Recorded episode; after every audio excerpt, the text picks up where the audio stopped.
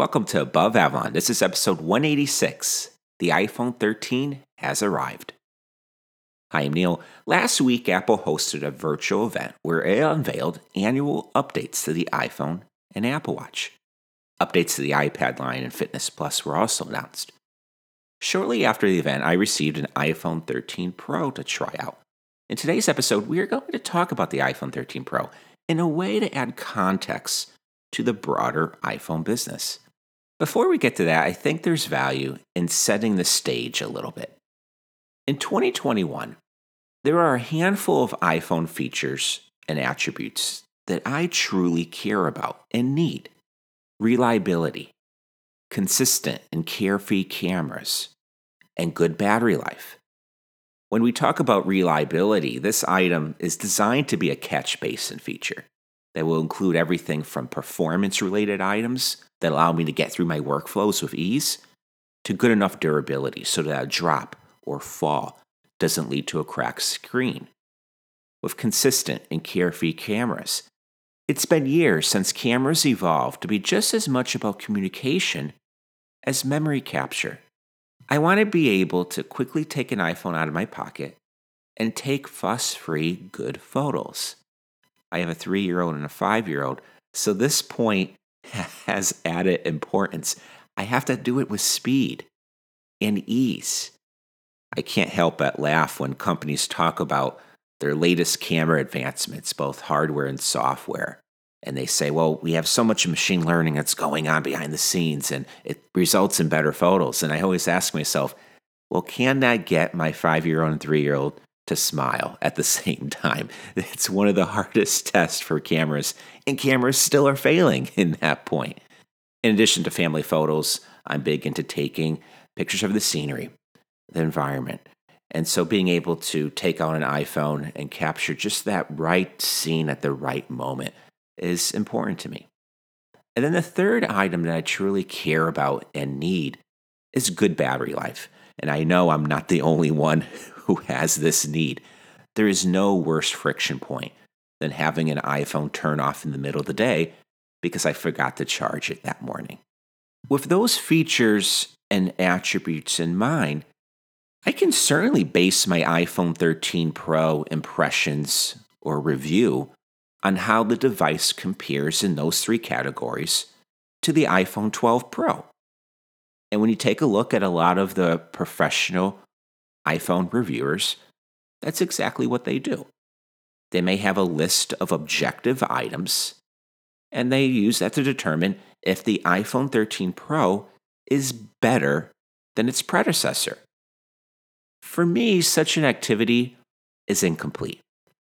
It doesn't reflect what really matters, and that's the user experience.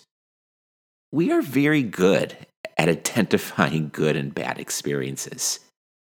And that's what made me think that a more realistic test is to simply use the iPhone 13 Pro for a few days. And then ask myself if I would be okay with going back to my previous iPhone. And so if I have the iPhone 13 Pro and iPhone 12 Pro on a table, and I have to run an errand, if I have to plan a trip, which iPhone would I take with me? The iPhone 13 Pro or iPhone 12 Pro? If I choose the iPhone 13 Pro, then Apple has succeeded. The various multidisciplinary teams responsible for developing iPhones met their objective. They can continue putting the finishing touches on next year's flagship iPhone, which is probably pretty close to being done actually. However, if I picked the iPhone 12 Pro off that table and left the iPhone 13 Pro behind, then Apple has a problem on its hands. Since the newest flagship is in essence leading to a worse user experience.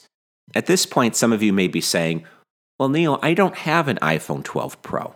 I have an older model, so that exercise isn't quite right. If anything, that exercise seems a bit extreme. What if I'm upgrading from, say, an iPhone SE? What if I have something as old as an iPhone 6S Plus? Wouldn't the iPhone 13 Pro be an obvious upgrade or update? And the answer is yes, very likely it would be. However, I think from Apple's perspective, they have to come up with iPhones each year that push the user experience forward from the previous flagship. That's why I do think it's important to test last year's flagship to this year's flagship. But notice how I'm not necessarily comparing feature to feature. I'm not saying, well, the iPhone 13 Pro, it's not really a big upgrade versus last year, or it's a minor upgrade versus previous years. You see a lot of people say that in reviews, and I don't think that's the right way of framing a new iPhone. So let's cut to the chase. What was my initial impression using the iPhone 13 Pro? If I have it on a desk next to my iPhone 12 Pro, which one am I taking? After a few days with the iPhone 13 Pro, I'm perfectly okay with letting the iPhone 12 Pro be ignored and collect dust.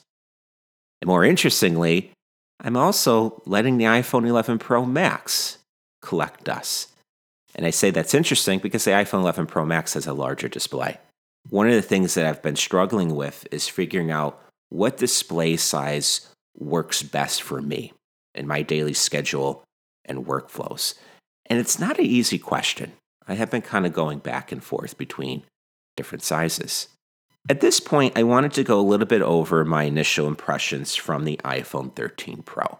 And a lot of these impressions will also apply to the iPhone 13. The first had to do with setup. The days of needing to set aside a good hour or two for setting up a new iPhone and pairing it with an Apple Watch are over. I remember when I used to wait till the weekend to set up a new iPhone because I was afraid something would go bad. I wouldn't be able to do something. And I was like, I need an iPhone right now. I can't wait a day until I have a functioning iPhone. Setting up the iPhone 13 Pro was a breeze. The number of onboarding screens has been cut significantly. I think many of you probably recall how you have to go through all these things, do Face ID, set up Siri, set up Apple Pay. It gets to be overwhelming. And then adding an Apple Watch to the experience, things were just getting so complicated. This time around, I was able to pair my Apple Watch Series 6 with the iPhone 13 Pro in a couple minutes. It was pretty easy. The next few impressions are visual, and we'll start off with the front notch. The iPhone 13 and 13 Pro have a 20% smaller true depth camera system, with much of the volume reduction in the horizontal dimension. Here's the thing I never noticed the front facing notch in the past. Therefore, the 20% smaller notch was similarly hard to notice. One thing I think it's important to point out I watch my videos in landscape mode with black bars on either side. So it's not like the front notch is eating into my video. So for me, the notch remains a total non factor. Although I do appreciate Apple's efforts in making it smaller over time. And I think it is logical that Apple follow a goal to try to remove the notch altogether at some point in the future. If we flip the iPhone around, we have the cameras. While the front notch got smaller, the three cameras located in the back of the iPhone 13 Pro got larger. And it's a setup that I'm referring to as the back cameras trifecta. Camera physics adds credibility to the need for physically larger cameras. Apple is right in not trying to hide the cameras by making the overall iPhone thicker. In a move that is very much Apple, they embrace the larger cameras. They draw attention to them. Let's be honest, nowadays people use the back facing cameras as a way of identifying which smartphone you have. All the cases have cutouts so they don't block the cameras. And you could count, okay, well, that has two cameras. That must be the regular iPhone flagship. Or this has three cameras, must be the Pro. You could even look at the orientation of the cameras to figure out what kind of smartphone brand you have. On Apple's website, it's all about how tall the cameras are in terms of sticking out of the iPhone. over time, you really don't think about the cameras on the back. They do, similar to the front notch, just sort of blend in. But you can't help notice at first how larger the back camera's trifecta is compared to, say, the iPhone 12 Pro. Now, one thing that I ran into is depending on how you hold the iPhone 13 Pro in your hand, the back camera's trifecta may get in the way. So, based on the way I naturally hold iPhones, my index finger rests very close to the lowest camera.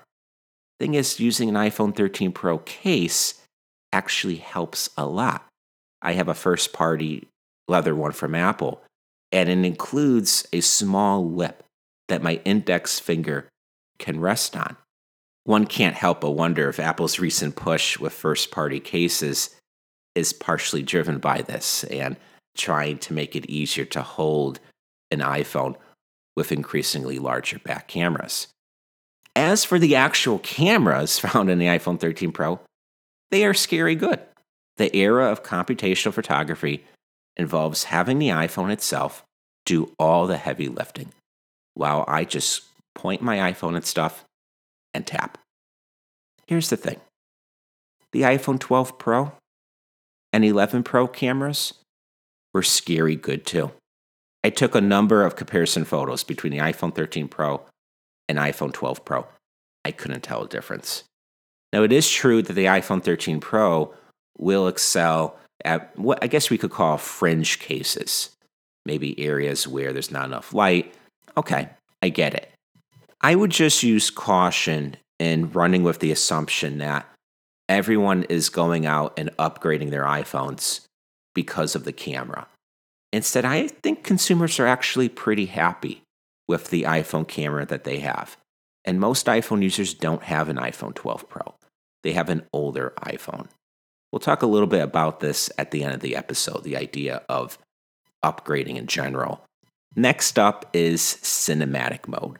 By bringing depth of field to video, cinematic mode is Apple's latest effort to democratize photography and videography. Last weekend, I took the iPhone 13 Pro to the Big E. So, that is one of the largest state fairs in the US. And I used cinematic mode with one of the performers. His name is Hilby. I was pretty impressed with cinematic mode. I included some video of Hilby in cinematic mode in my hands on with the iPhone 13 Pro video that I uploaded to YouTube. I'll include a link to that video in the show notes. At this point, I'll give my YouTube channel a little shout out. I know I haven't done many videos in the past. This iPhone 13 Pro video that I did is actually the seventh video I've ever put together. So it's a very different type of experience for me to go through. My expectation is I will be posting more videos in the future. So if you're on YouTube, definitely check out my channel and subscribe. Turning back to cinematic mode, overall I was impressed. It's not perfect, it's version 1. When objects like knives or fire sticks were added to the scene, I did find the cinematic mode struggled to determine what to keep in focus. In my test, I captured Hilby. He was a good 20 to 25 feet away. Hilby is a comedian slash juggler, for those who aren't familiar. I assume most people aren't familiar with him. He's funny. Definitely, if he's around your area in the state fair, check him out. But he was a good 20 to 25 feet away from me. I didn't know what he was going to be doing. You could see if you had a different use case, maybe you're actually trying to make a home movie with family and friends, that could really shine. Instead, what I used is 3x optical zoom, and I just tried to kind of keep him in frame. And again, I was overall, I thought it was pretty good. The way I think of cinematic mode is it's like portrait mode.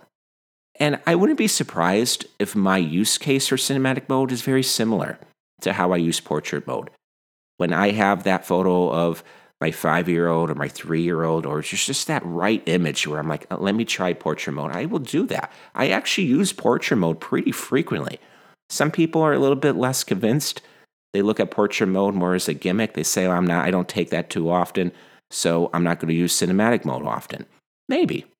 For me, though, I think I'm going to use it. Another useful feature that's worth pointing out with cinematic mode is you're able to adjust the video after recording. I did use this functionality.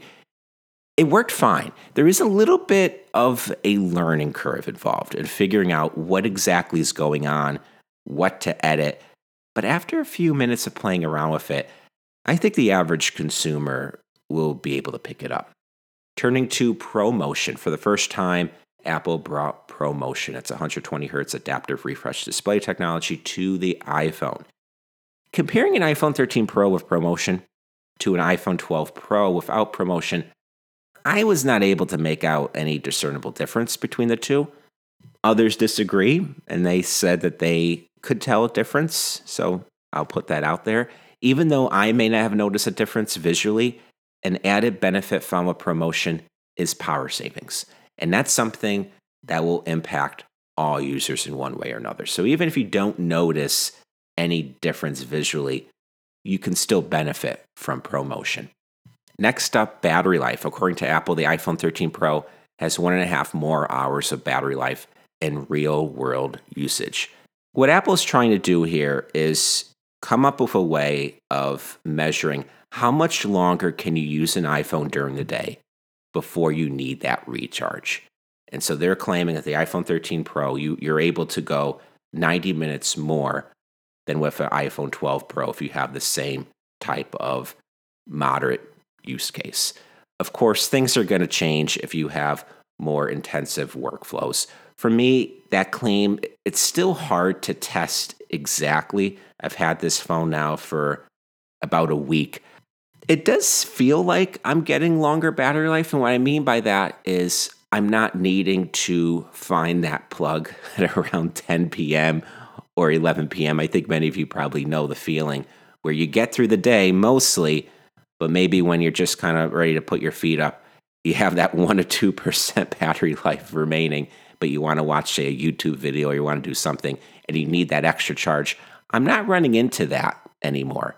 So I do think there is truth to the claim that the iPhone 13 Pro or the iPhone 13 lineup, I should say, has better battery life. And again, Apple's pretty good with those claims when we go back over time. They have not really been shown to be too aggressive with battery savings. As for how Apple was able to achieve longer battery life, as we talked about shortly, ProMotion with the Pro models helps. Apple also included physically larger batteries. There are also gains in terms of performance versus power efficiency and the software integration. This brings us to screen size, what I find to be one of the most subjective debates found with the iPhone. I remain torn on the topic. I've been switching between a 6.5 inch and a 6.1 inch screen for the past year.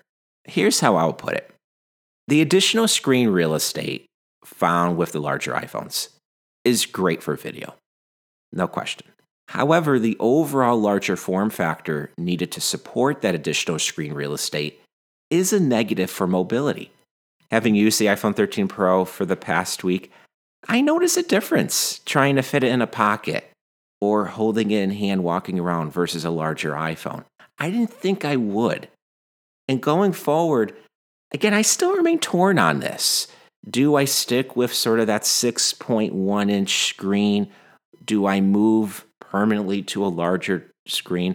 I will say this I think when thinking of the larger display, the largest display, 6.7 inch with the iPhone Pro Max, I don't think there's much room to go larger because the overall form factor really starts to become a problem for mobility. So I think we may be seeing sort of limit in terms of how large iPhones can get. And now what Apple is going to try to do is refine the strategy, try to figure out, okay, well, maybe there is room to come up with a larger flagship non pro model. Pricing. The iPhone 13 Pro starts at $45.79 per month. That's before traded. That's $8 more per month than the iPhone 13. $8 per month is about the price of two Starbucks coffees. For some users, the LiDAR scanner or better battery life are worth that difference. That's just one quick example of why caution is needed before running with too many assumptions about iPhone upgrading and well why would someone pick the Pro versus the non-Pro flagship iPhone. We won't talk about it in this episode, but there is a much larger trend taking place with the iPhone business and involves upgrading, involves pricing. The iPhone cost of ownership is declining. And that's because iPhone residual values are increasing. In my view, that stands to impact iPhone upgrading, in addition to expanding the gray market, which ultimately is about growing the iPhone install base. I went into that in greater detail in a recent daily update for members. I'll include a link to that update in the show notes. So if you do want a little bit more about the pricing and broader iPhone strategy, definitely check out that daily update. The iPhone business is all about continuous refinement and advancement with new features aimed at improving the user experience. When it comes to the competition, it is that refinement that is so difficult to go up against. Since there really aren't new competitors in the smartphone space, I'll use a quick example in the smartwatch space. Say you're trying to compete against the Apple Watch and you're using Apple Watch Series 6 as your competition. Well, it's going to take time for you to develop your competitor. Let's say two years, maybe three years. By time you have your product ready to launch, ready to get on people's wrist, well, Apple is already on Apple Watch Series 8 or Apple Watch Series 9. Now, sure, you can plan ahead. You can assume, okay, well, we think Apple's going to include this and that. But very often, what you'll find is it's very difficult to get to that point without having made advancements elsewhere. So, for example, maybe you need to have a certain battery life advancement to include a feature. You're not there yet, so you can't include that feature. It's like a puzzle. The end result is you can't compete because ultimately, Apple is not standing still. It's not just that the Apple Watch Series 6 is the competition and remain the competition for the next two or three years. Each year, Apple's looking to add a few features that people will use, that people will like, and the Apple Watch experience is pushed forward. The same thing is found with the iPhone business. In 2021, the iPhone business is not dependent on year over year upgrades and changes that are so shocking and momentous that a billion iPhone users run out and upgrade. Apple will not be able to handle that kind of demand. In addition, it's not reflective of the iPhone install base's heterogeneous nature. What may be important to me may not matter as much to you. Trying to satisfy both of us in the same exact way is a fool's errand. For Apple, the goal of the iPhone is to continue making it a better tool.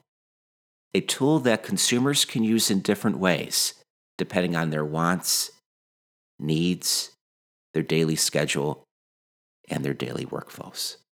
That will do it for today's discussion. If you want more above Avalon throughout the week that goes beyond the periodic articles in these podcast episodes, I think you would be interested in becoming an Above Avalon member. The cornerstone of membership is accessing my exclusive daily updates about Apple. All of my original research, analysis, and perspective are found in these updates. They are 2,000 word emails sent directly to your inbox Monday through Thursday. Over the years, membership has come to include everyone from Silicon Valley executives, board members, and investors to the largest Apple shareholders and the leading Apple journalists in the business. The updates are also well suited for students, people young at heart, and anyone with an interest in Apple or Apple products. For more information and to sign up, head on over to aboveavalon.com and go to the membership page. Membership is just $20 per month or $200 per year. Once you become a member, you can access the daily updates archive and member forum. In addition, membership includes access to my fully functioning Apple earnings model and reports. There is also a podcast add on available that can be attached to your membership so that the daily written updates can be listened to in various podcast players. This allows the updates to be consumed in a variety of settings and locations, such as in the car, at the gym, etc. I am proud to say that Above Avalon is 100% sustained by its members. So if you like Above Avalon, consider becoming a member. Thank you for your support. With that, I will conclude today's episode. I will talk to you all later. Bye.